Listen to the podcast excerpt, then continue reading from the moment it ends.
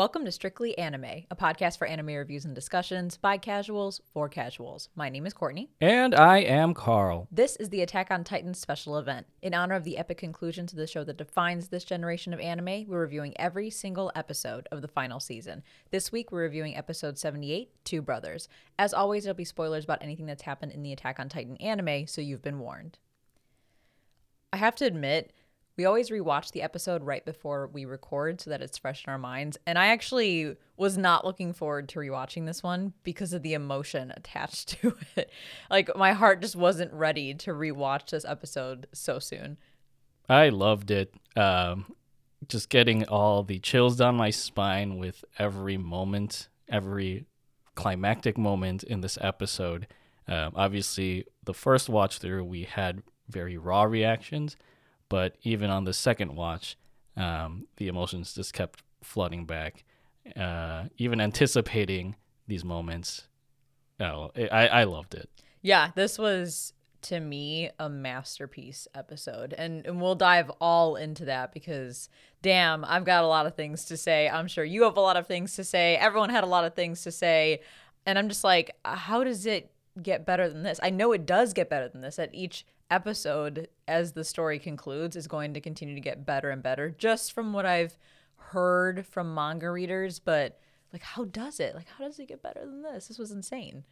Yeah, this episode set a very high standard for I think the rest of the season, but yeah, Attack on Titan never ceases to amaze me, so I'm sure there are a couple more things up Isayama's sleeve that'll still leave us with our breath or leave us breathless um, with the final.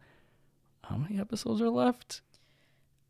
Uh, this is seventy-eight.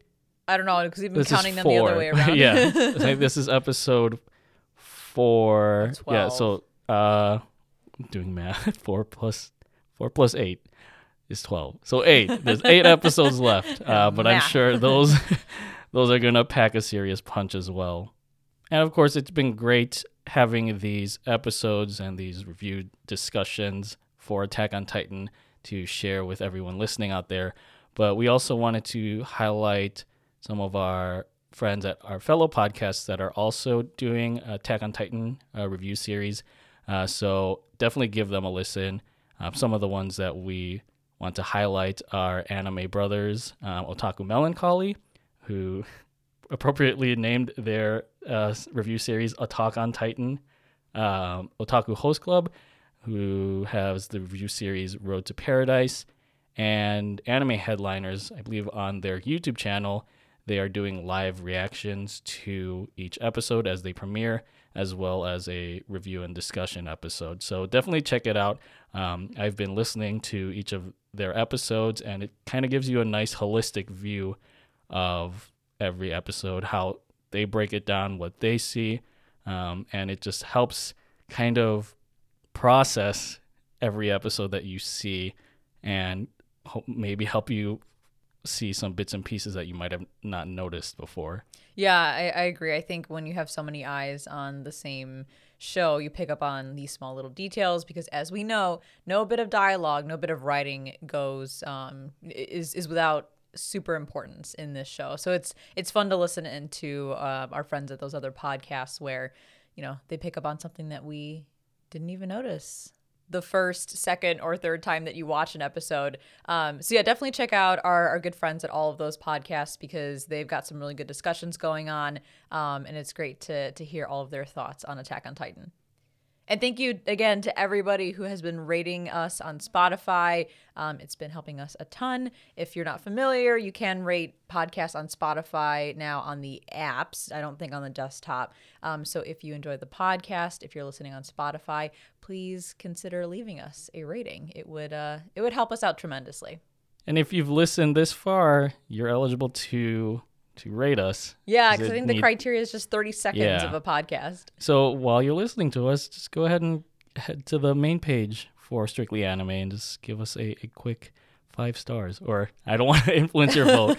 give us however many stars you feel is appropriate, but um, yeah, every bit helps. Yeah, you know, a little, little tip tap. Just you know, tap that that screen and and leave us a rating um, if that's what you'd like to do. But regardless, we're happy that you're here. We're happy that you're listening in to this Attack on Titan special episode. Um, but one more quick thing we have officially launched our Discord server for the Strictly series. So if you're listening to our episodes here at Strictly Anime, or over at Strictly JoJo and you've got some hot burning takes or some, you know, big questions you want to ask, if you want to chat with us and basically continue the conversation after, you know, tuning into the podcast, please join our Discord server so that you can connect with us um, and talk all about anime or JoJo or Attack on Titan or whatever other things you wanna you wanna share with us or chat with us about. So the link to our Discord server will be in the show notes. Um, it's also all over our social media on Instagram, Twitter. Um, we've got a, a, a, links page there where you can join the Discord server from that link. Um, and yeah, we hope to see you there. All right, so now into Attack on Titan, but let's backtrack a little bit. Let's take everyone back to our previous review episode um, where we had Brian from TV Trivia Pod on. And uh, let's talk about my flub with Levi's lore, with his backstory. So we got an email, and I'm just going to read this name verbatim from Fish NFT. You know who you are. who said, yes, Kenny is Levi's mom's brother. Levi is definitely an Ackerman. Um, I know a few others reached out to us as well to uh, correct my my incorrect lore around Levi and if whether or not he's an Ackerman. Because basically, I, I thought for some reason that he was not confirmed to be an Ackerman because I thought that he was adopted by Kenny as like an orphan, but no, he had a mom. He had a mom. I watched the uh, the clips after this email hit our inbox, and I was like, "Oh shit, you're right." yeah. So to clarify, uh, according to the Attack on Titan anime wiki, I want to clarify that it's the anime article. Um, Levi was born to Kuchel Ackerman, who was Kenny Ackerman's younger sister. Um, she worked as a prostitute who was impregnated by one of her clients, and so decided to keep the child, which we now know as my boy Levi. And thank God she decided to keep the child because that child is the savior of humanity. I guess the only lingering question I have from this is if the Ackerman f- bloodline um, can inherit Titan powers. Because I think another thing that I read from the wiki and I kind of recall is that the Ackermans were basically just loyal to like the, the royal family up until a point where they had a falling out. Um, so they're, I believe they're immune to the founding Titans powers. So, so I don't know. are they, they Eldian just special, or are they not Eldian at all? Y- yeah, I don't know if they're just a, a a unique class of Eldian that's not affected by the founding Titans powers. But I don't know if that also means they cannot inherit Titans powers mm. or Titan powers because obviously right now Levi's status is unknown, and we saw uh, we saw previously in season three that we they were able to save Armin by injecting him with the Titan serum, and then he was able to consume Bertolt, and that kind of resurrected him. I don't know if that is a plan for Levi, but that's one question that I think is still out in the open, at least for me. Yeah, and if anyone does know, no manga spoilers, please, anime only. If if you know of a moment that they kind of confirm that, or maybe they didn't confirm it, and you can you can confirm that with us. Um, join our Discord. Let us know. We have a, an Attack on Titan channel specific to the anime, so that we can talk all about it um, without getting any manga spoilers and without spoiling other people who are not caught up on Attack on Titan. So yeah, thanks Fish NFT, and I, I think Brian too from TV Trivia Pod. He he clarified this in the last episodes too. So just want to confirm that Brian, you were right. But thank you everyone for clarifying. And speaking of Brian, he actually reached out to us um, after the episode went live and said, I was thinking as I was listening back again, I asked if Zeke would give Eren control of the founding Titan, or I guess grant him royal blood. Courtney said no, and I think we have evidence for that because Eren's dad got the founding Titan by eating someone with royal blood, but he still couldn't use it. So Eren eating Zeke also wouldn't do anything. Yeah, that's mm-hmm. a good mm-hmm. point. I didn't think about that because um, what's his name? Grisha. Grisha yeah. Grisha like went through and ate all those people and then stomped on the children. no, he, he, he, was thorough. he ate Frida, who oh. had the founding time power, and then just murked the rest of the family. oh, God. Um, but yes, so thank you for that that clarification, that that added thought there, Brian. We appreciate you. Um, so let's let's just let's get into it. I'm so excited to talk about this episode. Holy shit, my brain is still exploding from what I just watched. Um, so take us through your synopsis. All right, let's just dive head in, no pun intended, with Attack on Titan the final season, episode 78, Two Brothers, Two Brothers. Eren Jaegermeister's Attack Titan continues to wobble baby wobble his way towards the fallen Zeke as Christ while Porco Pig, Death Wish Reiner, and Pieck the Putrid do their best to bust his moves. In the scuffle, Porco Pig has a Cascada's every time we touch moment with Reiner, giving him a recap episode on Reiner's rise to warrior status. With the situation growing dire, Zekas Christ preps his voice for a region rumbling death growl, but is stopped in his vocal tracks by Gung Ho Gabi and the Grice brothers, imploring him to hold off for fear of losing Falco Punch's life. Seems like Zeke missed the part where that's his problem, though, as his roar rings raucously throughout Chigon's Shonen Jump district, turning Falco Punch, Pikushi and the military officers with drinking problems into pure titans and Colt into pure coffee grounds. Zeke orders Falco to grant Deathwish Reiner his death wish by consuming the wielder of the armored titan, but Porco Pig emerges with his reverse facelift to offer up his porky persona as a meal for Falco instead – as a last fuck you to his honorary Marleyan adversary. Amidst the ruckus, the remnants of Levi's squad turn the fuck up and ram thunder spears up the Marleyan force's asses, allowing Eren Jaegermeister to tuck and roll out of his damaged Attack Titan body and link up with his beastly brother until fucking Gung Ho Gabi reverts to 100% bitch again and kappas the detate out of Eren's head, sending his consciousness into the Prince of Persia sands of time. Eren comes across a much older Zekas Christ in the realm, bound by the literal and metaphorical shackles of King Fritz's vow renouncing war. As an apparition of the founder Ymir approaches, Zeke implores Eren to execute Operation Eldian Vasectomy with her power.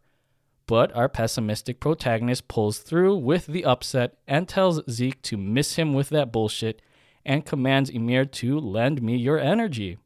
But oh, Looks like Ymir only listens to people with royal blood, as Zekas Christ pulls out an Uno reverse card and becomes a royal pain in the ass by anime scheming over Eren's anime scheming. Zeke turns our Jaegermeister into the Jaeger minion by chaining him down and literally goes head to head with his befuddled brother in a last ditch effort to brainwash him for good. Before we talk about this episode, I wanted to kind of give a, a like a, a ratings perspective on this episode itself because I think on the IMDb website, that's the Internet Movie Database, um, this episode was ranked 10 out of 10, a, perfect score. And there's only one other episode in the entirety of its database for TV shows that also got a 10 out of 10. And it was an episode of Breaking Bad called Ozymandias.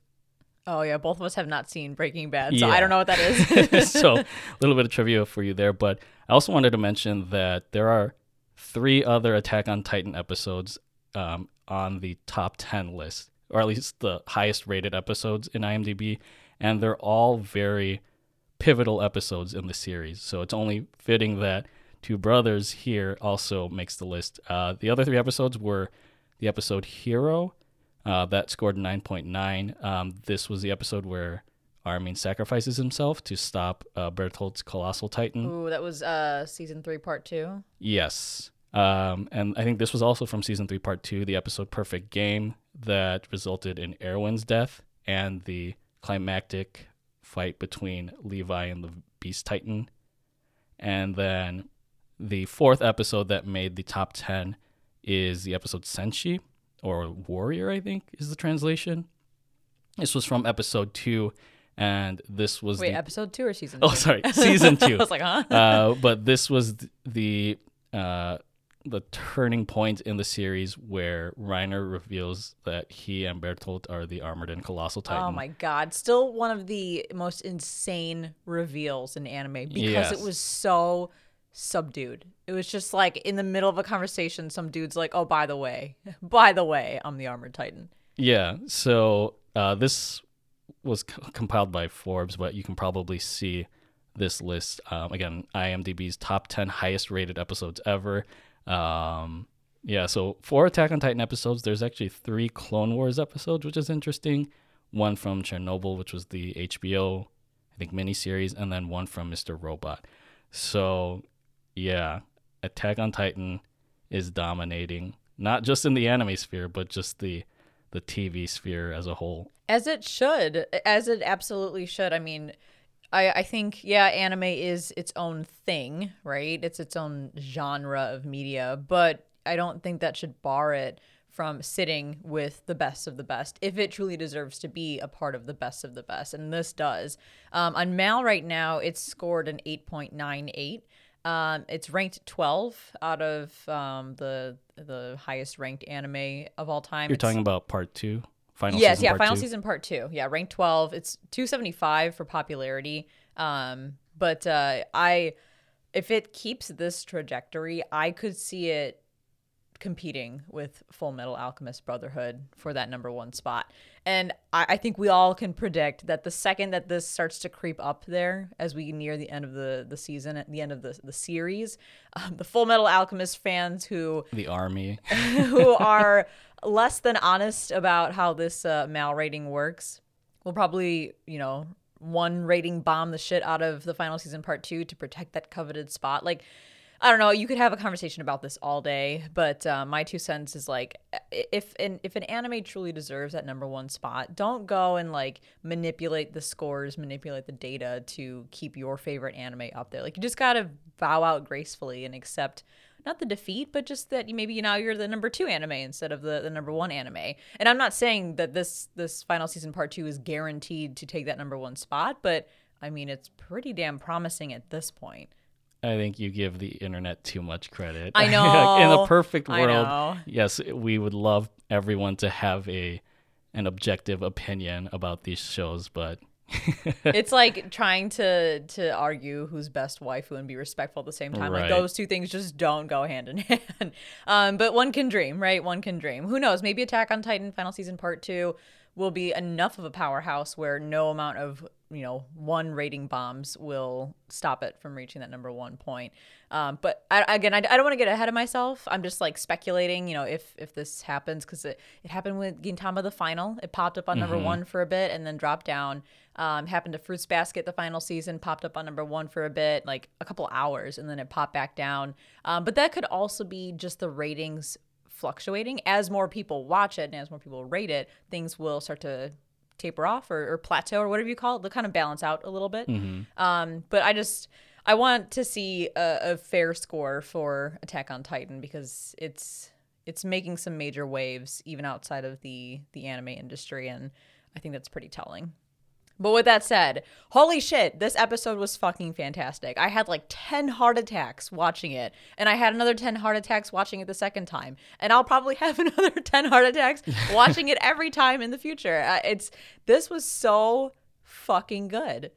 Yeah, my jaw titan hit the floor several times throughout this episode. And I hate using the word hype to describe things because I think people just use it a little too facetiously sometimes, but I'll be honest, like this episode was seriously just hype as fuck. It was genuinely hype. Yeah, yeah. like it, it was wow, like it just to me the the the execution here was phenomenal. Um and and props to the team at Mappa for bringing this this part of the story to life. Um I, I'm just I was thoroughly thoroughly impressed. And what's interesting is in our last um, special episode, uh, again with Brian from TV Trivia Pod, we talked about and kind of speculated who the title Two Brothers was really meant for. Um, eh, we were thinking of Zeke and Eren, but it could also be Falco and Colt. But honestly, there's a third set of brothers here, which I yeah. wasn't expecting, and that's Porco and Marcel. And holy shit, I mean, just just looking at how well written the the title is or how well chosen the title is for this episode to to bring in six characters underneath this one title was I think it's just a, a taste of how well written Attack on Titan really is. Yeah, you could have called this episode Six Brothers. Six but, Brothers. you know, I, I, I love that there's so many layers that you can unpack with the episode being titled Two Brothers and as well. And I always think of the I showed you like the Rick and Morty. Um, it's like the the TV cable episode. Yeah. where it was just an improv about this movie called Two Brothers, and I don't know why I thought of that specifically when I uh, heard the episode title, but I was expecting, and this is ju- me judging a book by its cover um, from watching the preview and just learning the episode title that this was just going to be a like a character focused episode, whether it be about the two Jaeger brothers, about the or about the two uh, Grease brothers. Grease, Grace, Grace, I think. Yeah, Grease sounds like the the musical, so I'll go Grace. Uh, and I was expecting, you know, those character focused moments to just be interspersed with at least one more episode of Eren just doing his walking exercise towards Zeke. But this show just it it doesn't cease to amaze me. Like with the previous episode, it just cuts right to the chase, and I think it, it just propels the plot forward immediately in ways that I wasn't expecting. Well, here's what's great to your point is that it is kind of a character study or a character focused episode while also being a battle focused episode. Mm-hmm. Like it, it, and at no no point do either disrupt the other. They flow so well together.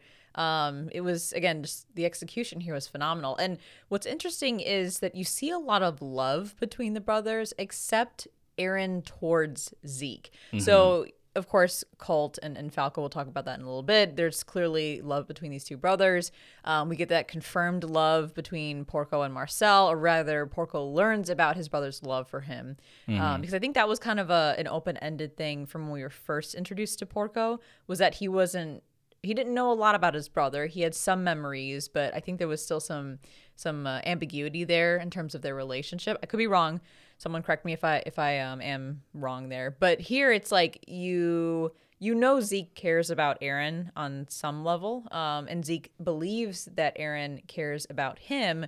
Um, but you have all this love going back and forth, except Eren towards Zeke. So that almost makes me wonder what what is Eren's true like what are his true feelings about his brother? Does he care about his brother at all, or does he find him to be a nuisance? Does he have some compassion towards his brother? Like I, I'm just so curious because we've never really gotten that insight from eren before. And even further than that, after learning eren betrayed him, Zeke doesn't stop caring for his brother. He, he thinks that he can still save his brother from their dad's brainwashing. Um, we get a little hint of that too in the preview for the next episode. So it's just Eren's the one. I mean, throughout this entire season, that that has the most um, obscure, you know, thoughts about everything, and it's the same thing when it comes to Zeke yeah, I just love this sort of interplay or this interpretation of who the titular two brothers are in this episode. And I think at the forefront, it, it is Zeke and Eren because I think they dominate a lot of the plot of this episode. But just seeing their relationship in comparison to the relationship between Falco and Colt, the relationship between um, Gal or Porco and Marcel, Porco's his name, right? Yeah, I we always call him Galliard, but that's their last name, so Galliard yeah. and Galliard. yeah, sounds like a law firm. And I would say you can clearly see a, a brotherly love, a sacrificial love between those latter two pairs. I think with Zeke and Eren, they're they kind of treat each other similarly. Where I don't I don't see it as true sibling love. Maybe more so on Zeke's end um, just because he seems so desperate to break Eren out of this sort of brainwashing that he thinks uh, their father Grisha had done on them. But I think their relationship is just more of them using each other for different means, or not for different ends. Um, so, like as much as you can call them brothers, you don't really see that familial relationship, like I like I said with that you see with um the Grease the Grice brothers or with the Galliard brothers. Yeah, and we have to remember too that they're half brothers. Not that that would change, you know, the amount of brotherly love. It's just more so they lived very different lives because they had, you know, they they spent different times with with Grisha. They had different mothers and different settings and different upbringing. So they're they're different in every aspect. I mean, even just physically, Zeke has blonde hair and Eren is brunette there's just so much contrast between the two of them, but the fact that they are blood related is is almost besides the whole Titan thing, the the royal blood and founding Titan thing, the blood relation is like the only thing bringing them together. Right. But as we get into this episode, um, we see a lot of the the battle continuing to take place. We see uh, what's her face, Yelena, just uh, watching it all unfold. She just... only gets that one scene in this entire episode, and I'm I'm kind of thankful for that. I I'm just like, how is she? How is she still alive? Like I know she's sitting all the way in the back, you know, the back row there, watching from afar. But how is she still alive? Um, but then we also see Armin almost get shot, and I'm like, bruh, Armin, you would have been dead if it weren't for Mikasa. like she she is pulling mad weight for uh, for the scouts as she always does. I mean, that's no surprise. She's an Ackerman. And I noticed this time around that you know she is carrying a majority of the thunder spears on her back just because of her her brute strength. Yes, metaphorically and literally carrying the the weight for the team. Um, and then we we pan back to what's going on with Reiner and Eren. Reiner touches Porco, activating some of his brother's memories that he had never seen before. Um, and that confirms to Porco before his death that he actually was the more talented candidate, but his brother wanted to protect him. So it's confirming two things for Porco, if I recall Porco's backstory correctly. It's one that his brother actually did care about him, regardless of whatever ambiguity there was between in, in their relationship. And two, it's confirming that yes, he actually was better than Reiner talent wise, candidate wise, because um, I know that they've had their rivalry since they were kids. So that I think was a nice way to give him closure, and I think that's and that closure is what led him to make that self sacrifice. Let's be honest, was Porco really any more effective than Reiner? I feel like his jaw t- jaw titan got rocked so much of this season. Back uh, when Eren infiltrated Marley, and then even throughout this battle, I feel like Porco's only real like victory where he I guess was left unscathed was the initial fight um, between the the Mideast Nation and Marley, the very first episode of the season. Um, but I think it's just appropriate here that um, Porco just gets that one last fuck you moment um, to shove it in Reiner's face and I think that's like that's just gonna send Reiner spiraling even more as he suffers from his identity crisis. No, yeah, going back to what you're saying earlier, yeah, Porco sucks. Like he's he's the the worst, um, not not the worst Titan itself, but the worst person wielding a Titan. Like he mm-hmm. clearly, I don't I don't think he was meant to have the Jaw Titan. I think he maybe was meant to have the Armored Titan. That's probably where his his strengths um, best matched a, a Titan power. Um, but you know he was able to grab it from Ymir, uh, and and you know he's doing the best he can, but it's not good enough. But I I think I I have to give mad, mad props to Porco for that self sacrificial moment.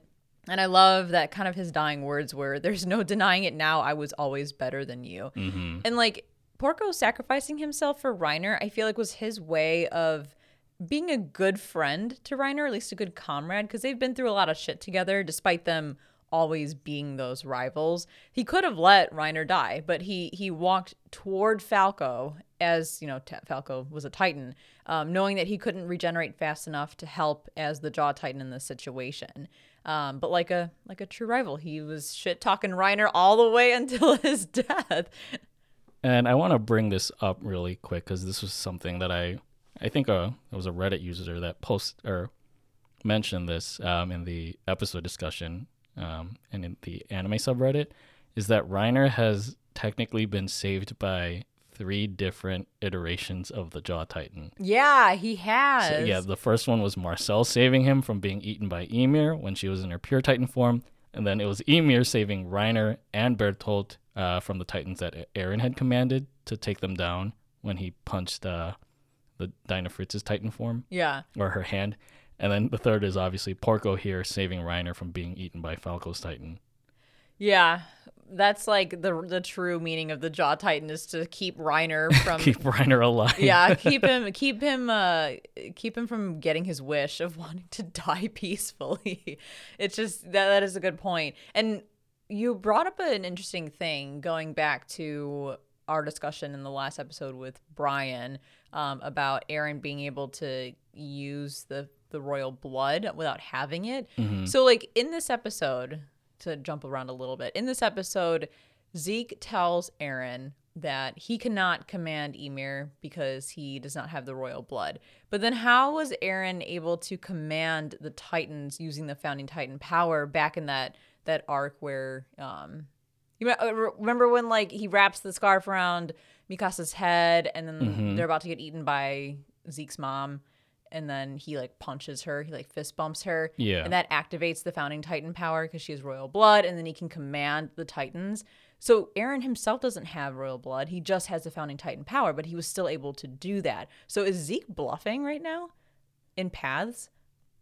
Okay, hold on. I, am trying to break down this question because it's it's it's it's very multifaceted. Okay, let me re-explain it. So in this episode, Zeke tells Eren when they're in paths that he cannot command Ymir. He being Eren, Eren cannot command Ymir because mm-hmm. Ymir only responds to royal blood.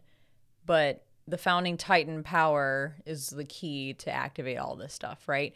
But then right. in that episode where he Eren and Mikasa almost get eaten, um, he fist bumps Zeke's mom, mm-hmm. who has royal blood, activating the founding titan power, and Eren is able to command all of those titans to go after Reiner. Um, yeah. So he was able to do something with the founding titan power despite not having royal blood. But then here in Paths, Zeke is saying you can't do anything with the founding Titan power, at least in, in the terms of Ymir, because you don't have royal blood. So is is Zeke bluffing, or is the difference here that Eren, founding Titan wielder without royal blood, can command other Titans, but he can't command Ymir because there's no royal blood in him? I think it's the latter because he he doesn't come into contact with anyone when he commands Ymir. It's just him reaching out his hand and t- asking her to lend lend him her power, right? I think it's the royal blood aspect that um, that is the key to all of this. Okay, so the most that Eren can do on his own is just command other titans. Yeah, as, as long, long, as, as like, he's he high five Zeke, right? Or you know, why doesn't he just hold a blood bag full of like I know, just stick his hand in yeah. a bunch of blood. so I think like if if he were if he were to keep Zeke shackled in that moment, just put his hand on his shoulder and then ask Ymir to lend him her power, I think she would have listened to him. Because I'm assuming it, it's gonna it works the same way as it did when Eren punched uh, Dinah Fritz's hand.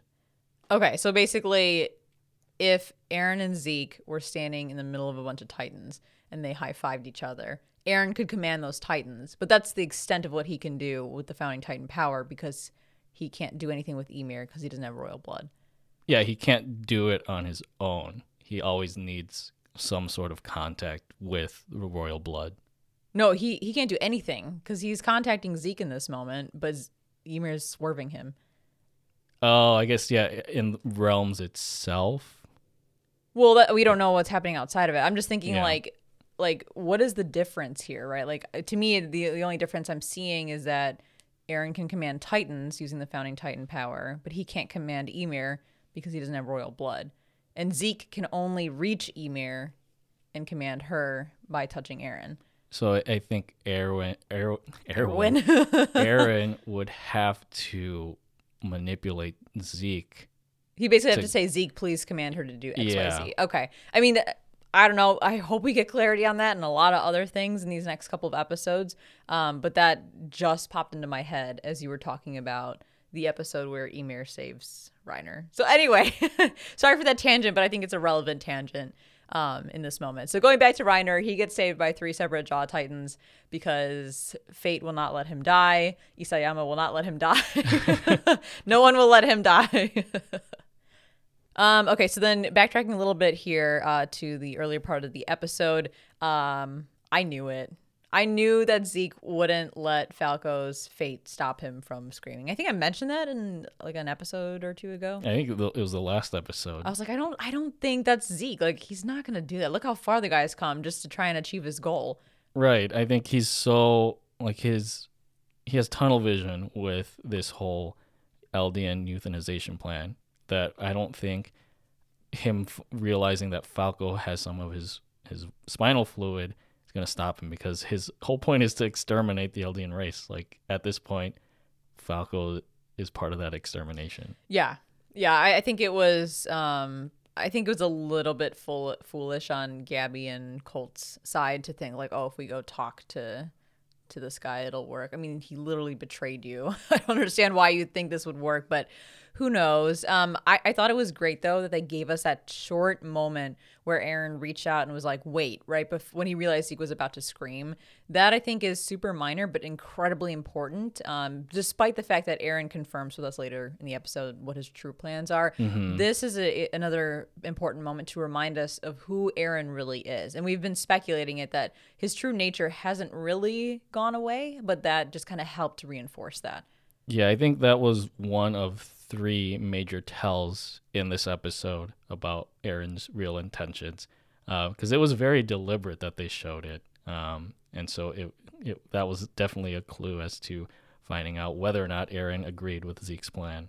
Yeah, uh, and this this whole this whole sequence of everybody changing into Titans as Zeke is screaming is one of the two crazy sequences that we get in this episode. So Zeke kind of baits you a little bit thinking you know he may reconsider screaming and then you get the slow mo shots of falco and everyone turning into titans and it is just excruciating to have to watch this especially the falco part because he looks so small and mm-hmm. innocent in colt's arms and it's just, and right before the slow mo shots happen, Falco is begging Colt to get away, and Colt refuses, saying that he'll protect him and just grabs him in his arms. And watching all of that gave me some intense chills.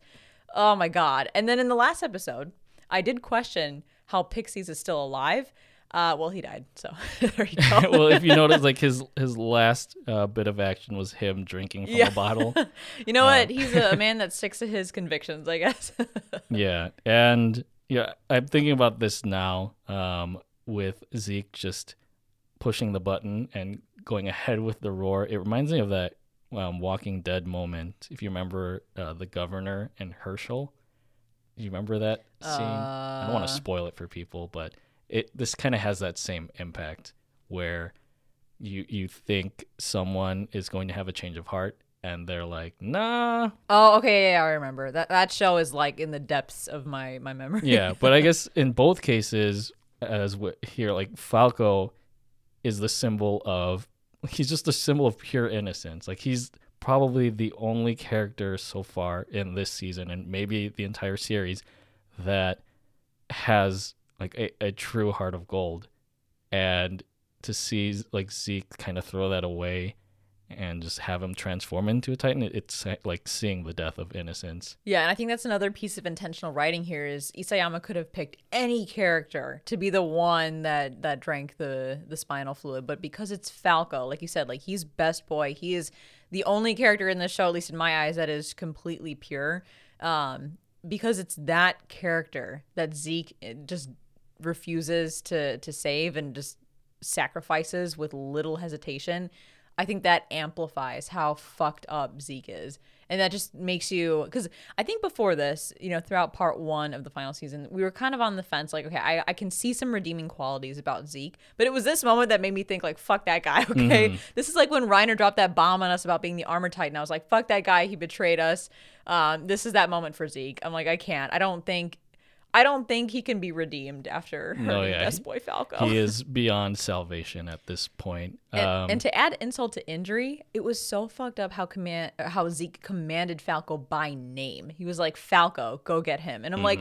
Like you're still acknowledging who he is or was before you turned him into a Titan. Like maybe he, in a literal sense, he needed to do that so that Falco knew that he was the one being commanded. But he did. I don't think he has to. He probably could have just said, "Go get him," and like you know through the the titan powers like the right titan would have been commanded. But he had to go and say falco. Like he still is acknowledging who he is. I think he said it with a tinge of guilt because I, I think zeke still cared about falco but he he obviously cares more about his his mission.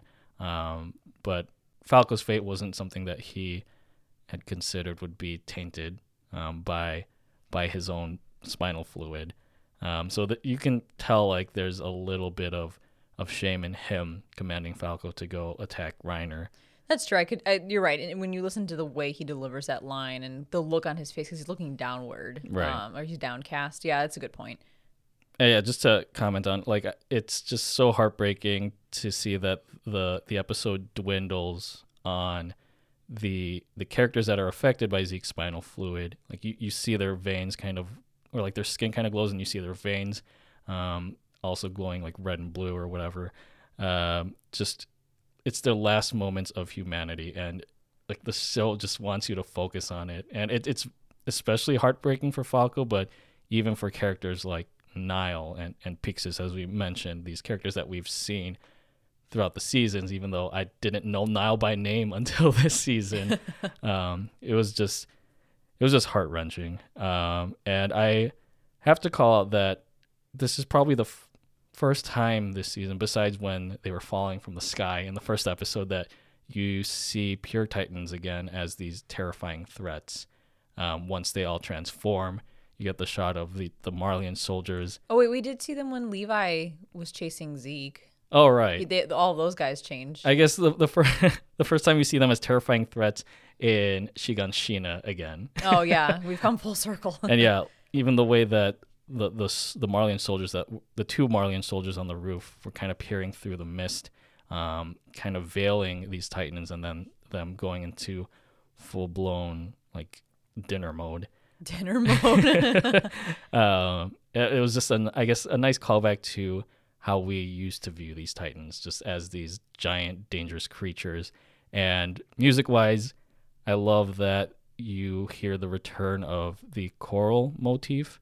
Um, I think from the first season of Attack on Titan, it's the, the theme is called Attack on Titan itself. I think it's like the suite. Um, there's also another song on the soundtrack. They call it XL hyphen TT. Extra large Titan, Titan. T- tits. no, I think it's just oh extra large Titan. Uh, but there's this distinct chorus melody um, that you hear, and it, it they bring it back once you see all of these uh, military officers in their Titan forms, and it just it magnifies the the majesty of this moment and the the terror of the moment. Can we also give props to Mappa on the way they animate the transformations from human to Titan? This is the first season we're actually seeing that happen, right? I mean the flashes of light? Just like everyone glowing yellow and their oh, veins yeah. popping out, mm-hmm. and then like boom, they're a Titan. Like they, I feel like when when we got transformations before, they were conveniently like clouded by you know dust clouds or maybe behind a building or something you know what i mean like i don't i could be wrong but i don't recall ever getting that from the wit studio days of attack on titan mm-hmm. um, i don't know if this was prevalent in the manga but just the fact that mappa is not only giving us a, a, an intimate look into what actually happens um, when a human turns into a titan but giving us that in slow-mo shots multiple times thinking back to like Eren turning into the Attack Titan from the first part of the season. Yeah. And like Reiner turning around to try and run away. Like it, it's kind of cool. I think it's it's really really cool. It, it's kind of like the moment where Eren ate the Warhammer Titan and all you get is a shot of his eyes and his eyes just pulse. That's it. Cuz it's like those small details where you wonder like what actually happens when these things occur? What happens when someone eats another Titan and gains that power? Like, do they have like a major transformation? Or, you know, what actually happens when someone moves from Eldian to, to Titan, like what does that look like? I appreciate that level of detail. It, it helps with world building. I feel like in the Wit Studio, uh, in the Wit Studio seasons, you just mostly saw like flashes of like thunder surrounding the Titan wielders, and then I remember there was a detailed shot of Eren transforming midair into the attack Titan when he was attacking Reiner. Um, but yeah, I think they went or Mappa went balls to the wall in really emphasizing the transformation for this season. Yeah, um, it's just I, I don't know. I think that's just them taking the the the knife that they stabbed us in the gut with, full of emotions, and then like pressing it in further. Just watching poor, poor baby Falco getting turned into a really freaky looking Titan. Like that's another thing too. His Titan could have just looked kind of like a, a weird looking person, but it actually had some freaky elements to it. The long neck, the claw like fingernails, the huge fucking mouth. Like they turned this precious boy into this ugly ass titan. Well, I guess uh, they compensated for his short stature. So, um, but let's let's go back to Falco. Like, poor best boy Falco. Not only is he a Titan, but you know, now that he's consumed Porco, he's going to wake up and realize that he killed Galliard or, or Porco um, and his own brother Colt, and that is going to be very hard for him to handle, despite it not being his his fault directly, because that's that's Falco's nature. I mean, th- look at look at how heavy of uh, of guilt he experienced when he realized that he was indirectly helping Eren send those letters. Like that weighed on him very heavily. Um, I can only imagine mentally what he's going to go through when he wakes up a human again. Yeah, I wonder if this is going to set him over the edge. Although, again, with you mentioning him indirectly helping Eren, he's still he still maintained his heart of gold. But yeah, having two deaths at his own hands indirectly, um, I don't know how that's going to affect his his mental state. Yeah, yeah, I don't know. I just I brace for impact with with Falco, and, and he has now he has only 13 years to live. Oh yeah, that's right. He's got a contract. Oh, poor Falco. Um, also, poor Reiner. So close to getting his wish granted of finally dying. But I will say he seemed a bit hesitant this time. Um, as uh, Titan Falco was chomping down on his neck, you could kind of see him questioning, like, is this it? I'm going to die. Like, do I just let him do this? Versus, like, thank the Lord, please eat me, take me away from this shitty situation. I think Reiner is still on the fence about like his own like what he wants from his own life and how he wants to kind of close out his own story um, because I, I think he realizes that the people he wronged are not bad people yeah i'm still not clear as to what reiner's goal in all of this i think as i mentioned before he is just suffering from this identity crisis he doesn't know his place in the world or even in this war I don't know what he thinks is the right outcome for the Eldians. It seems like he would want to further their subjugation under Marley rather than them being recognized as the the devils of the world. But yeah, I think he's he's being held out for something else down the road. And you've mentioned that or you've theorized that he's going to have some sort of redemption arc where he finally finds his purpose, whether that's in save or helping save the Eldians or against them. I don't know, but yeah, it's just Reiner is in this constant limbo, and I, I just want to see this guy die with some sense of purpose. I guess he would also like to see himself die. well, I think here he was just willing to die for like no reason. I feel. Well, I think it was like a combination of like, do I finally get my wish granted and get out of this shitty situation situation, and also like, if I die, Falco lives. And mm. you know what? I have to say, Reiner, despite not even being sure of his own actions and goals, like he is carrying some mad weight in this fight. Like he he even questions like seriously i have to be the one to end good boy, uh, best boy falco like he is holding back Eren single handedly throughout this entire battle over the last couple of episodes because Porco can't do shit. And then he's trying to get Porco back into action after he gets wrecked by Eren for the hundredth, hundredth time. Um, and now he's trying to stop Falco and thinks he has to kill poor Falco while also pinning Eren down and, and has to make the decision between do I kill Falco or do I keep Eren from reaching um, fucking Zeke? Like, Reiner is just constantly being tested and constantly being put through a lot of shit. And I was mad at him for betraying the scouts, but you know, at the end of the day, like I've said before, I I do feel for him, and I feel like I want him to win. Now I don't know what winning means, but I want him to just have a, a W. I'm also concerned or questioning. This kind of leaves it open ended as to who is going to inherit his armored titan because Colt's out of the picture, although Colt was supposed to get the Beast Titan.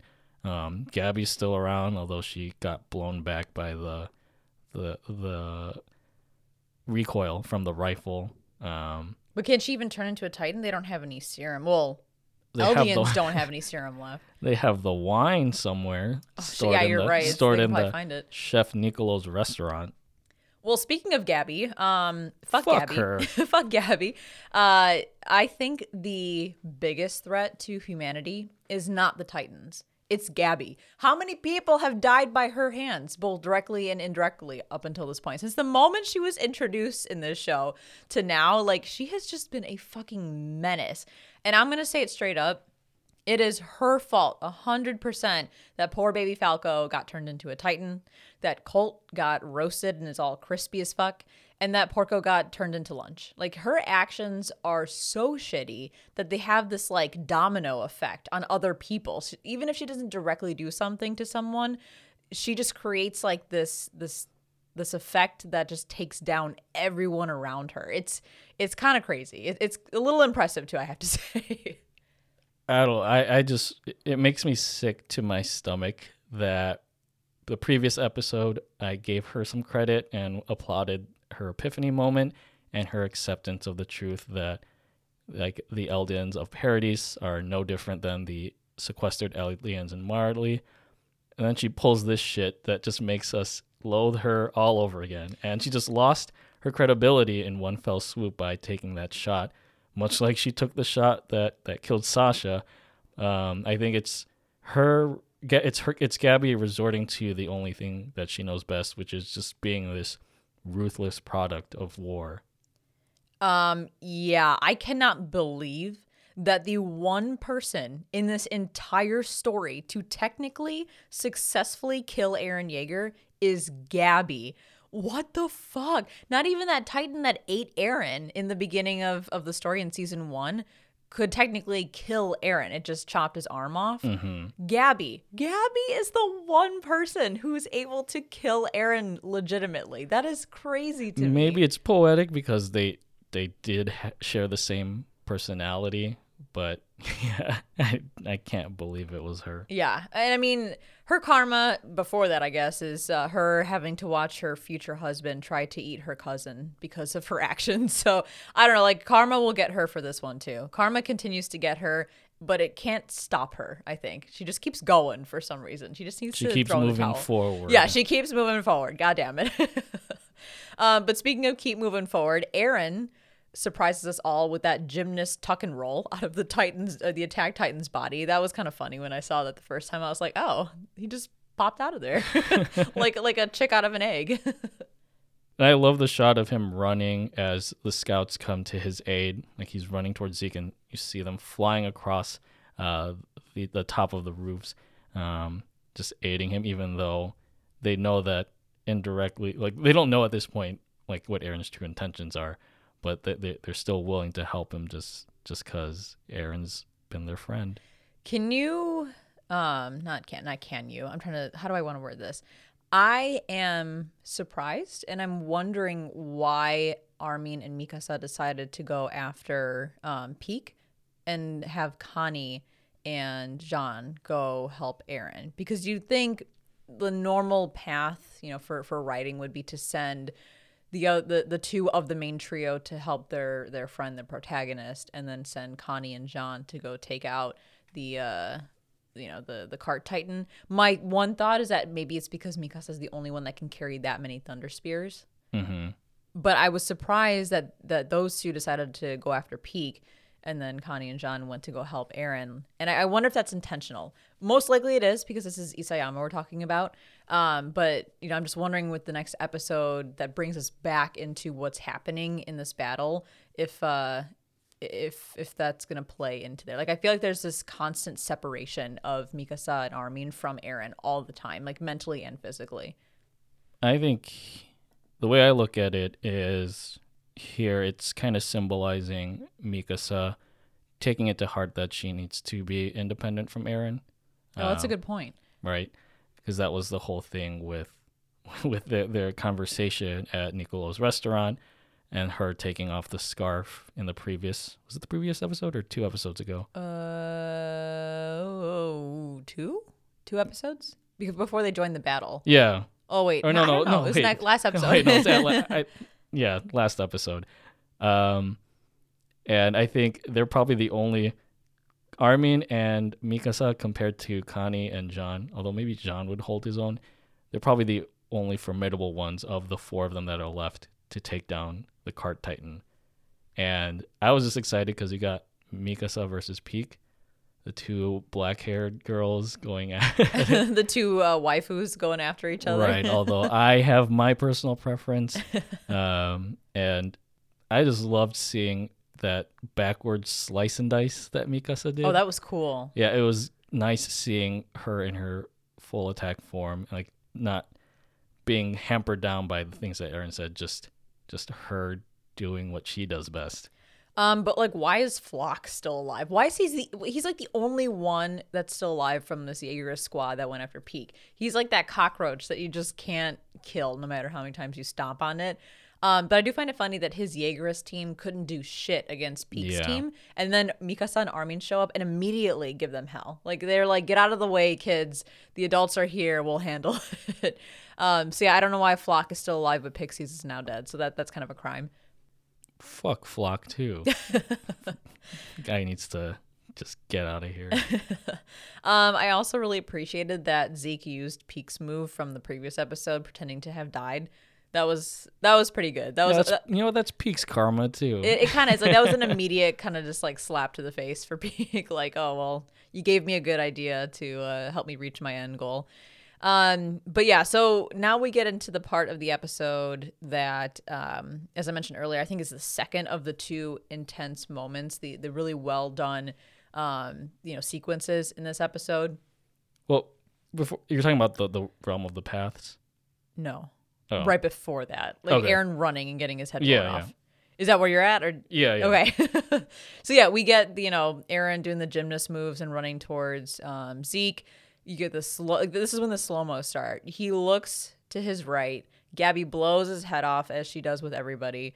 Um, and just from that moment up until the fucking commercial break, the the eye catch was just brilliant to me as the moment that everyone turned into Titans when Zeke screamed. You get these slow mo shots, the panning, the still shots. Like the the animation direction in this episode alone was completely insane to me and just so well crafted. Seeing all of these characters and what's going on around them at the exact same moment, because you get shots of like Mikasa and Armin going uh, after Pieck and then Connie and Jean, you know, helping Eren out or whatever, and just Titans eating um, some of the Marleyan soldiers. It's like everyone has their specific place and it's very intentional where they're at as you know this critical moment happens where Zeke was able to catch Eren's head. And I think it's intentional too that they're showing us these shots of where certain people are because in this moment I was thinking, "Oh shit, who's around that can actually help in this situation?" And they show you Mikasa and Armin. They're like, "No, they're too fucking far away. They can't mm-hmm. do shit." Where are some of the other soldiers? Oh, they're titans or they're being eaten by titans. Like no one's here that can help. It's literally fate playing um, playing its cards in this moment. You can argue that Connie and Jean are the closest, but I think they're moving away from Eren because they're looking back at when his head was shot off. Yeah. But yeah, it's just Eren by himself, and it's only Zeke that's, I guess, he's technically the closest to Eren because he grabs his head. Uh, but yeah, I just loved the the cinematography in this moment um, where it's it's Tokiwo Tomare, right? yeah. um, and it just like you said, it allows you to see where all these characters are, what they're doing, and even the shot. I think after this, after the eye catch, um, it's also like I just want to point out how interesting it is that you would think Eren's head being shot off would be the cliffhanger for the entire episode, but it's actually the cliffhanger for the middle of the episode. Yeah, um, I appreciate that because these cliffhangers in Attack on Titan are brutal, like yeah. more brutal than Code Geass cliffhangers. Um, but I I saw briefly in like a, a, thread for this episode, someone mentioned that the manga readers, and someone correct me if I'm wrong here, but the manga readers apparently had to wait after Eren's head got shot off. I think the chapter ended with his head getting blown off, and then they had to wait several weeks for the next chapter to be released. And I'm like, so thankful to be an anime person at this moment because I don't know how they could be that incredibly patient. Um, right. If it's if that's what actually happened, um, like I said, if someone knows how that all unfolded, please let me know. I was too scared to Google it because I didn't want any spoilers. Um, but if that is what happened, props to you guys, manga readers, because that is that's a brutal, brutal cliffhanger. Yeah, but thankfully it's just the middle of the episode here, and then we get into the realms or the realm of paths.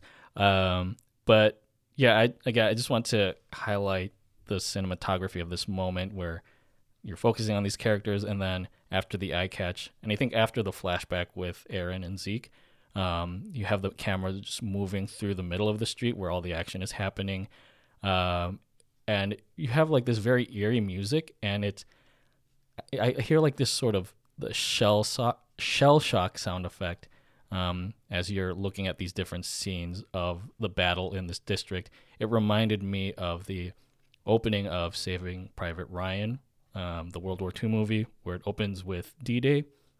And you have Tom Hanks' character looking around him as he's experiencing shell shock and watching the carnage around him. Same thing here. We're bearing witness to the magnitude of carnage that has happened with this battle in the district. And I think it's the show wanting to focus on it a little bit more right before we go into the realm of paths so that we can realize just the cost of this this endless brutality and carnage and the the decision that Eren and Zeke have to make in the realms in the realm of paths to to put a stop to this. Uh, I I do want to mention that the the moving camera effect felt a little bit like watching like a looking at a pop up book. Yeah, I thought that too. Yeah, and I guess this is kind of stupid. It also reminded me of the first ED for JoJo Part Four, where it's going through Moriocho. Oh yeah, and then you have the characters popping up. But um, uh, even though that kind of felt wonky, I just yeah just loved the the shots that they did for this moment. Yeah, and you bring up good points. I mean, there are a lot of differences between how Wit Studio, um, you know, portrayed Attack on Titan versus how Mappa is doing it. And I think one of the biggest differences, one of, one of the most the, the starkest contrast, the, the most stark contrast. The starkest, the Tony Starkest contrast. Yeah. is the the way they portray battles.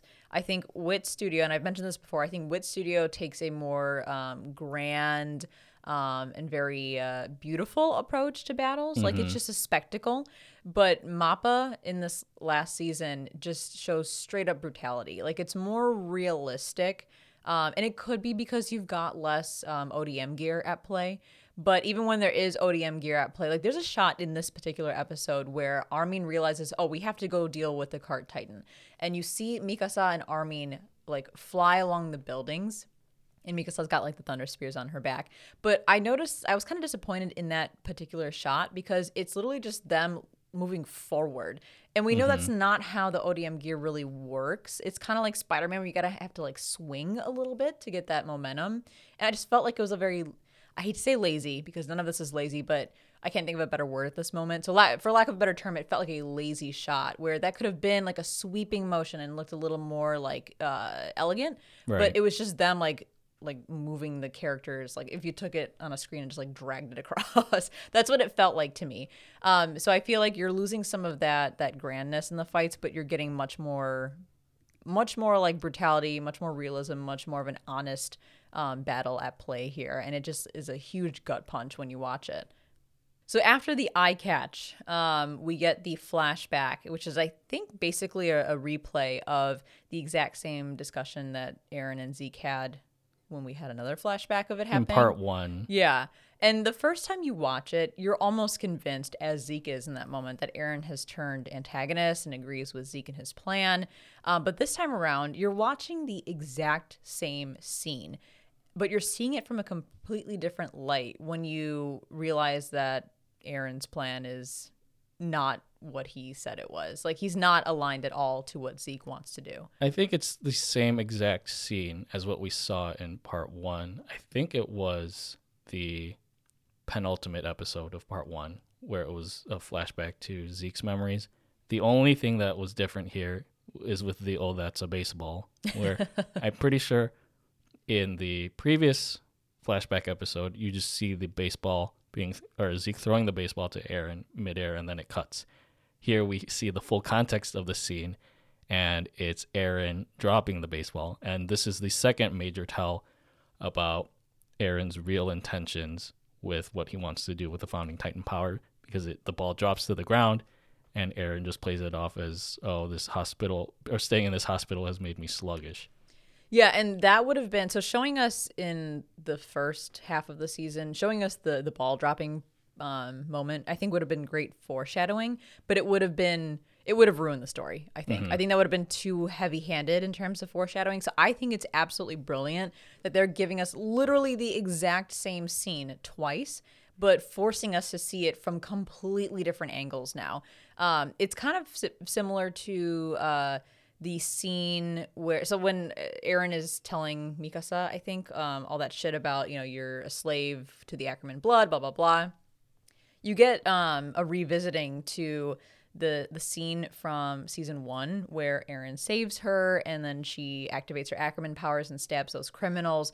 In season one, it's portrayed as very triumphant. They were able to, you know, survive that attack. They became friends.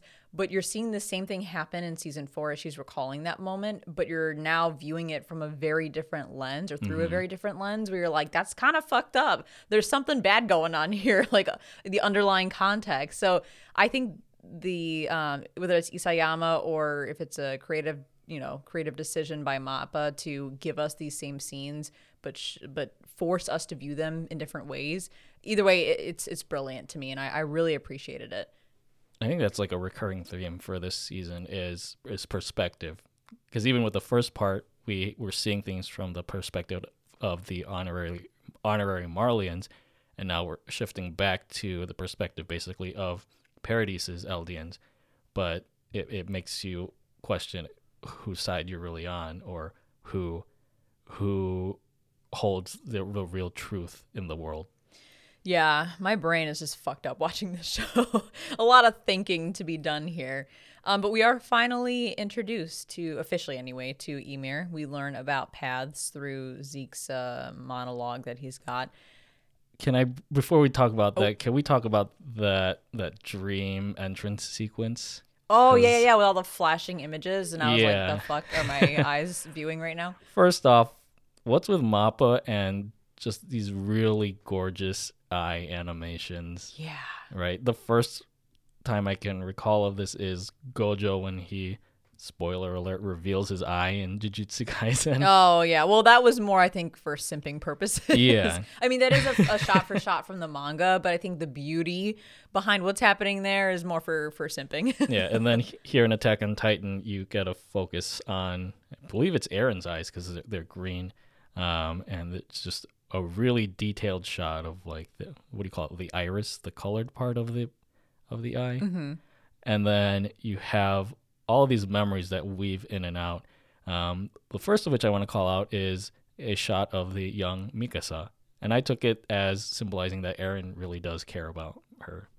He better fucking care about her. Holy shit. If there's one thing I will be upset by is if Eren actually does hate Mikasa. I will I will mm. be mm-hmm. so, so upset. Yeah. So I guess you could consider that a tell too that the things that he was saying to her, although they seem true, that's not really what Eren feels about Mikasa.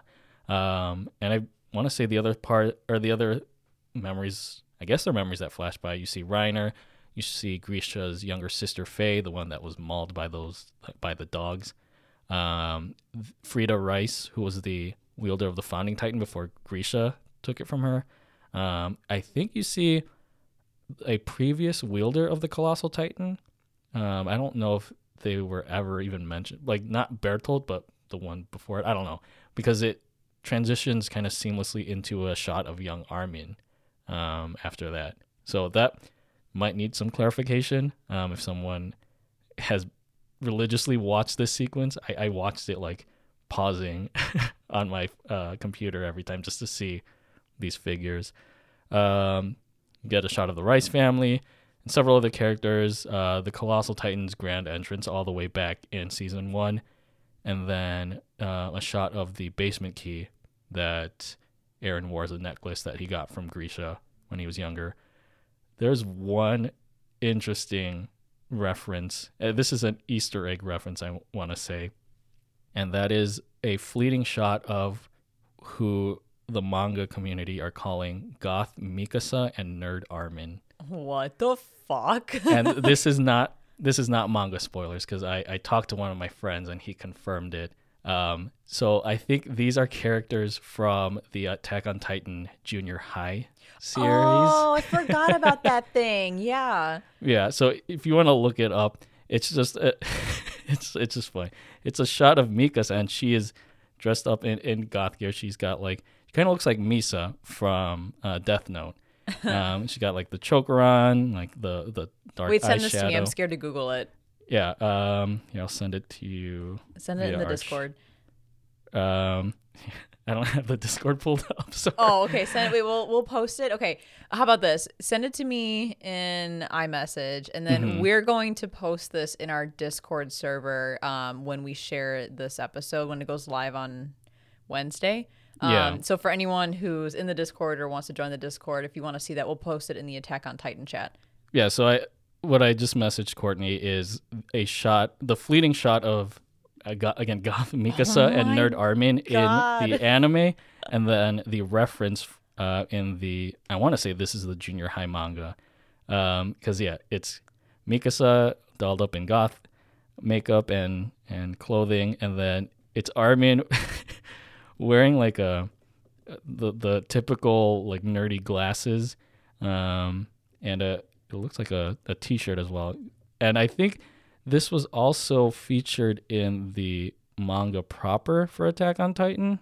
Um, I want to say it's the they do use shards of glass as the as the memory sequence in the manga for this part in the anime where it's just like the floating through time or whatever. Um, and in on one of the shards you can see again you can see the Goth Mikasa and Nerd Armin. That's so funny. I love the emoji on his his shirt. I want that shirt. I I love this because Attack on Titan is fucking amazing, but it's also a very fucking serious show. However, Isayama I feel like doesn't take it too seriously because we've seen Freddie Mercury Titan. We've seen um, other fucking weird Titans based off of people. But the fact that they, whether it was him or Mappa making this call, it added that nod in this to you know this this manga, I think is is great. Honestly, I I think that um, that to me helps us remember that there are like real people working on this who have you know great sense of humor and just love what they do being able to be a, a part of attack on titan to the point where they'll even acknowledge goth mikasa and nerdy armin Yeah. in the final season one of them in one of the most intense episodes Right. that we've ever gotten like that's that's awesome It's like finding a hidden Mickey in a Disney theme park. yeah this is great yeah we'll post this on uh, in the discord server um, when this episode goes live man I- i'm glad that you took the time to do a, a, a scene by scene or a, a frame by frame on that uh, that whole sequence because that Well, was a lot to like look you said, no detail in Attack on Titan should be left unturned, even if it's a stupid Easter egg. Like, was there anything else from those shots that's that's uh, no, noteworthy? I saw some things that I remembered and some things that I didn't remember, probably just because there's a lot of lore to remember. But anything else that that stood out? um, no, like I said, it's just shots of characters either from past memories. Um, I know. I th- think there was the, they featured the Rice family, um, although they're obviously drawn in Mappa style this time around instead of in their Wit Studio style back in season three. Um, I guess the only thing was I noticed again, like the bird symbolism. There was an eagle that was featured as, as one of the visions that Eren sees. So And during the slow mo shots of the battlefield, you do see like the birds flying and everything. Like there's this like symbolism around freedom um, that you get in the ED, that you get throughout the season, that you get with Eren. Um, it all kind of ties into that. All right, so going back to Paths and Ymir, um, man, Eren got straight up swerved by Ymir. Like that was so anticlimactic, but in the, the best way. And it wasn't cringy either. Like it, it was pretty surprising, but it was just kind of funny when you think about it. It's this Eren Jaeger we're talking about. The guy's gotten like everything he wanted up until this point. I'm just glad that my boy Eren pulled through and that he didn't buy into Zeke's bullshit. If anyone placed any Vegas bets on Eren returning to the light, you better cash that shit in right now. like I just when I saw that, like I I remember audibly saying like, "Let's fucking go." Yeah, like, uh, that just got me so hyped. Let's let's also you know give ourselves a little pat in the back here at Strictly Anime. You and I knew the whole time. Yeah. We've been saying it for a while now throughout these special episodes of Attack on Titan reviews and all that. Like we, we we've known it. We've had faith, just like Armin, um, in Eren. So I'm glad that we came out correct. And, and props to Brian from TV Trivia Pod as well. He was on uh, Team Eren um, as we were talking in our last episode. So we were right. We knew it. We called it. High fives. And I love that as soon like Zeke tells Eren to tell Ymir to euthanize the Eldian people, and Eren repeats that order. Like he says, euthanize the Eldian people. Think, yeah, and you think it's him giving the command, but then he follows it up saying like, "Why would I believe in shit like that?" it's like, oh, that was just a massive slap to the face uh, for Zeke, and I, I loved it.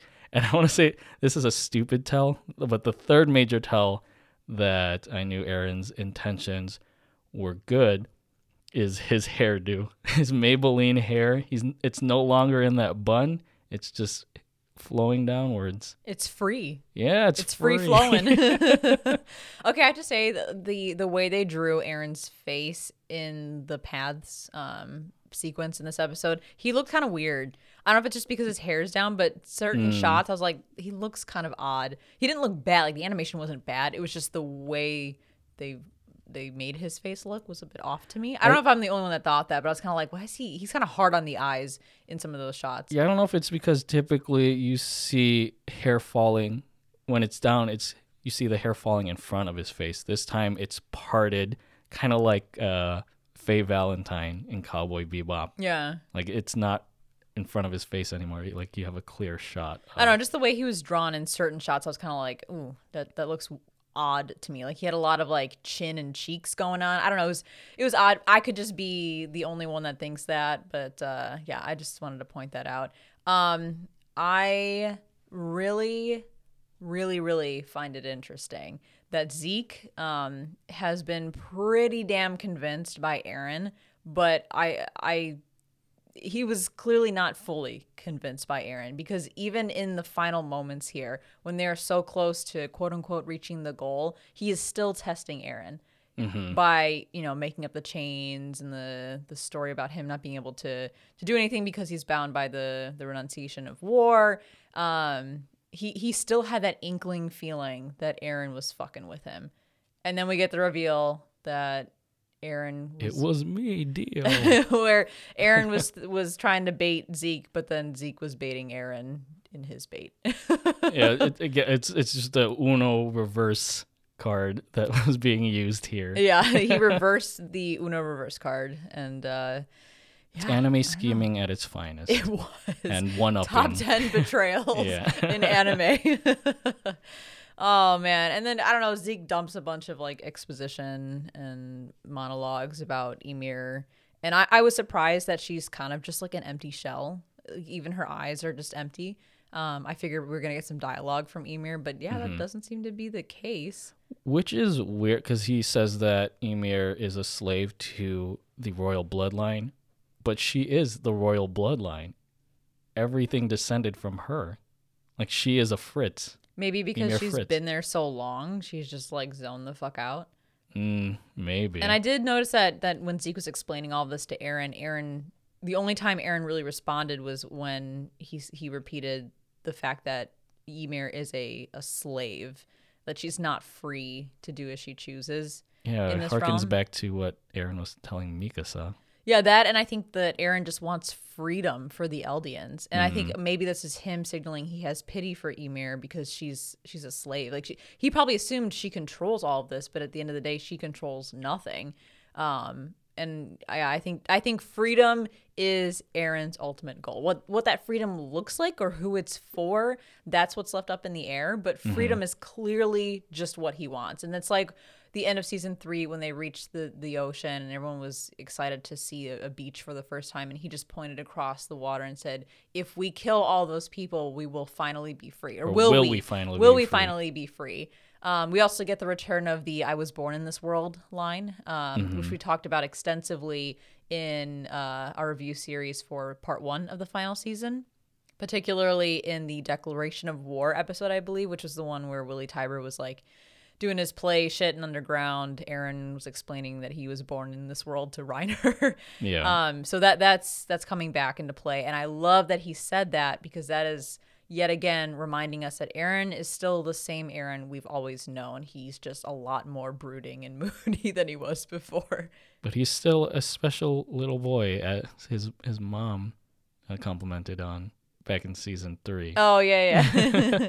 well, I think a lot he of will change the he will change the world.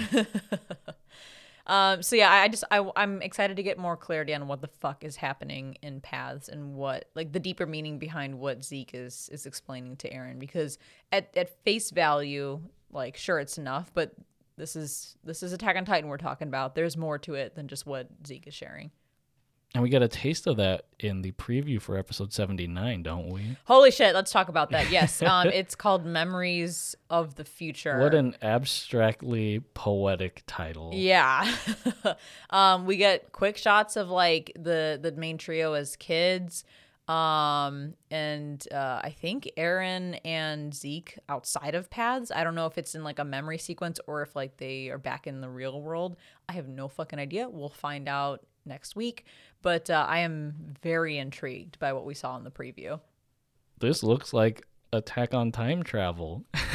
Because I know there were theories floating around about uh, certain characters having hidden appearances in previous episodes. I think you mentioned this to me. Yeah, so I guess this could be a slight spoiler, although technically it's not because it did appear in the anime, and anything mm-hmm. that appeared in the anime is fair game.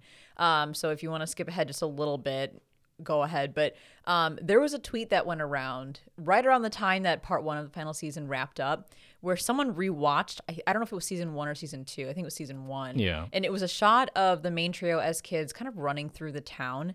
And if you look in the background, there's a, a person just kind of standing there watching them that literally looks like Moody Eren. Like same mm-hmm. outfit, same hair. You don't it's not it's far enough away where you don't get details of the face like there's a little bit of detail there, but not enough to feel confident that it's Eren. But I mean, it's like identical to yeah. Eren. Um, and again, this is Attack on Titan. Like they've been planting seeds since the very first episode about what's going to be happening in this show. So I'm curious to know if that particular shot comes back. Because um, I know I know Mappa has used or reused a couple of Wit Studio shots in some of their flashbacks, which I appreciate. I'm glad they didn't try to redraw stuff. Like they they're staying true and acknowledging the work that Wit Studio put into this anime. Mm-hmm. Um, but I'm wondering if we'll get that shot kind of coming full circle maybe in the next episode or two. Yeah, it'll be interesting to see if this is a flashback or if it's time travel. Like the the preview is just very ambiguous about this point. Um, I'm thinking it might be like uh, a Christmas Carol rules, where like Scrooge is transported back in time, um, and just sees all the stuff that turned him into a shitty person. I don't know, or it could be actual time travel, because I feel like this might give us closure on why Kruger, uh, the owl from season three, um, from that flashback memory, or the previous wielder of the Attack Titan before Grisha had the uncanny ability to see into the future. Because I think we mentioned this in the previous Attack on Titan uh, podcast episode. He mentions Mikasa and Armin by name, and that's to still, Grisha before they were even right. born. Yeah, and so that's still a dangling thread, and I feel like with episode seventy nine, that might or what happens in this episode might provide us a little bit more clarity on this ability. Yeah.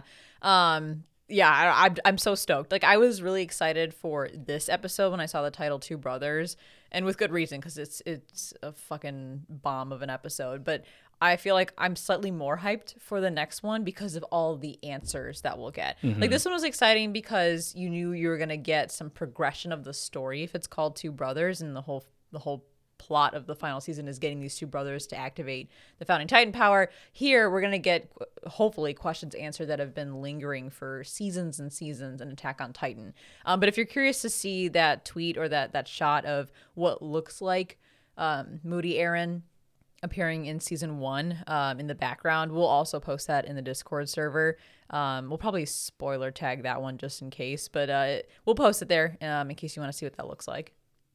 And I want to say my anticipation for next week's episode is is a lot higher than just waiting for part two of the final season as a whole. Like when we had to wait from the part one cliffhanger into part two, like I think my excitement for next episode is is higher than that. Yeah, it's I'm just ready for answers. And and if they answer that question about what the fuck was the owl saying? What did he mean by, you know, I, I know of Mika-san Armin, tell Eren to take good care of them, whatever the fuck he said. Um, once we get that clarity, the only question left that's been open ended is what the fuck is Annie doing? What is she oh, doing, yeah, and when too. will she get out of her crystal? well, also like, what the fuck is Eren's plan? I with, with are, Annie? No, oh, just oh, in general. Yeah, yeah, yeah. Oh, yeah I think those true. are yeah the two questions that I have remaining. Okay, so the the big three questions of this the show here at Strictly Anime. One, what did the owl mean when he named Mikasa and Armin before they were even born? Two, what the fuck is Annie doing and when is she going to come out of that crystal? And side note, are her is Armin going to confess his feelings to her? yeah, her, PTO, crush. her PTO is up. he's had a crush on her for like seasons and seasons. Um, and three, yes, what the fuck is Eren's big master plan, which we know is not aligned to what Zeke wants to do. Um, so yeah, we're we're getting some closure here, people. I I I believe in Isayama that he's gonna bring all of these threads together into a nice little bow because the guy is a master of writing. And so that brings us to our final thoughts for Attack on Titan, the final season, episode 78 Two Brothers. So, how many head shots of Jaeger out of 10 would you give this pivotal episode? 10 out of 10. I mean, immediately 10 out of 10. Phenomenal episode. Um, incredibly well done, insanely intense, everything that we've talked about. I just, I question how does anime get better than this? And I know this is a question that a lot of people have. Um, you know, again, could this be what finally bumps Full Metal Alchemist Brotherhood out of that number one spot? Um, and and you look back on Code Geass, which came out in 2006, and you kind of have that same reaction, or had that same reaction to Code Geass. Like, how does it get any better than this?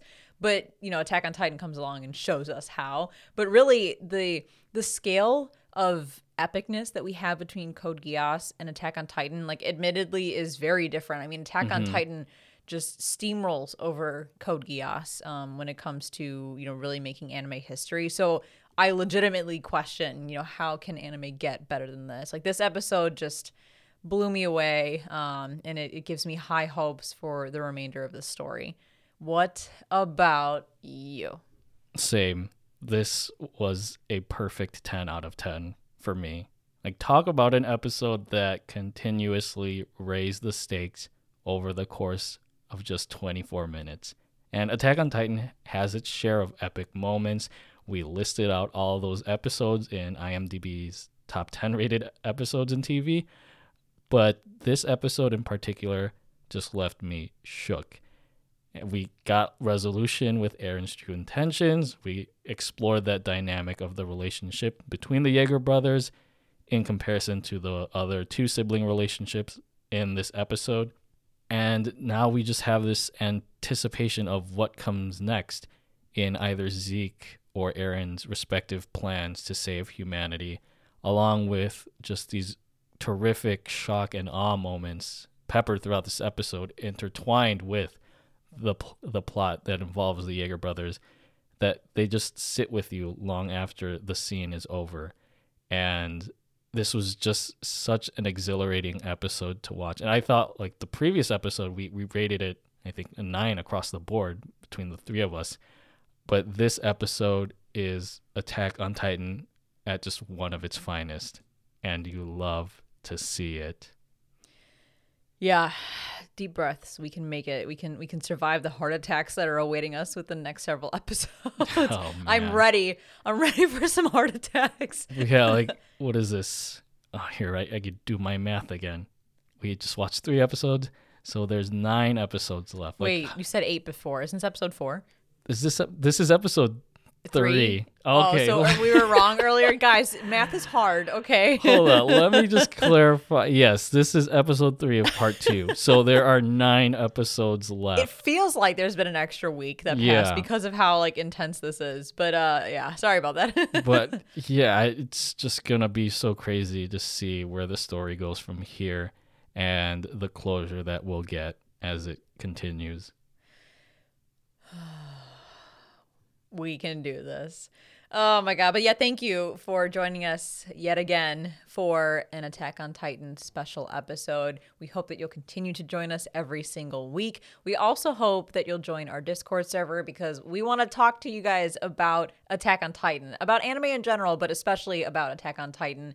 Um, the reason we started the Discord server is because one of the the best moments that we experience as quote unquote podcasters. I, I don't know. I feel weird calling ourselves that, but it's when you know you guys as our listeners reach out to us and want to share your thoughts on anime or recommend something to us or you know correct our, our flubs about levi's backstory and we we want to be more accessible to you guys and have more in-depth discussions so yes please join our discord server um, and uh, talk all about attack on titan with us it's going to be great yeah, you can keep moving forward with us in the Discord and also use the slew of anime emojis that we have courtesy of Courtney's hard work. yes, we're still accepting emoji ideas. Um, I've gotten, I think, like 25 of them up there, but now I'm starting to hit a roadblock. We have a couple of Attack on Titan ones, um, especially from part two of the final season. Pretty good ones if you want to go check those out. And again, we will post um, all of the screenshots and moments that we mentioned in this episode in the Attack on Titan channel on our Discord server. And with that, that wraps up this special episode of Strictly Anime. If you enjoy the podcast and would like to support the show, then head over to patreon.com slash the Strictly series and subscribe on your favorite podcast streaming service so you can be notified when new episodes premiere every Monday and when new Attack on Titan review episodes are released every Wednesday. Join our Discord to continue the conversation. Follow us on Instagram at the Strictly Series and on Twitter at Strictly Series. And check out our website, thestrictlyseries.com, where you'll find more info on Strictly JoJo, our other podcast dedicated to JoJo's Bizarre Adventure. All links are in the description. Thank you so much for listening. And as always, stay safe, stay healthy, stay weeb. Sasageyo. Shinzo wo sasageyo.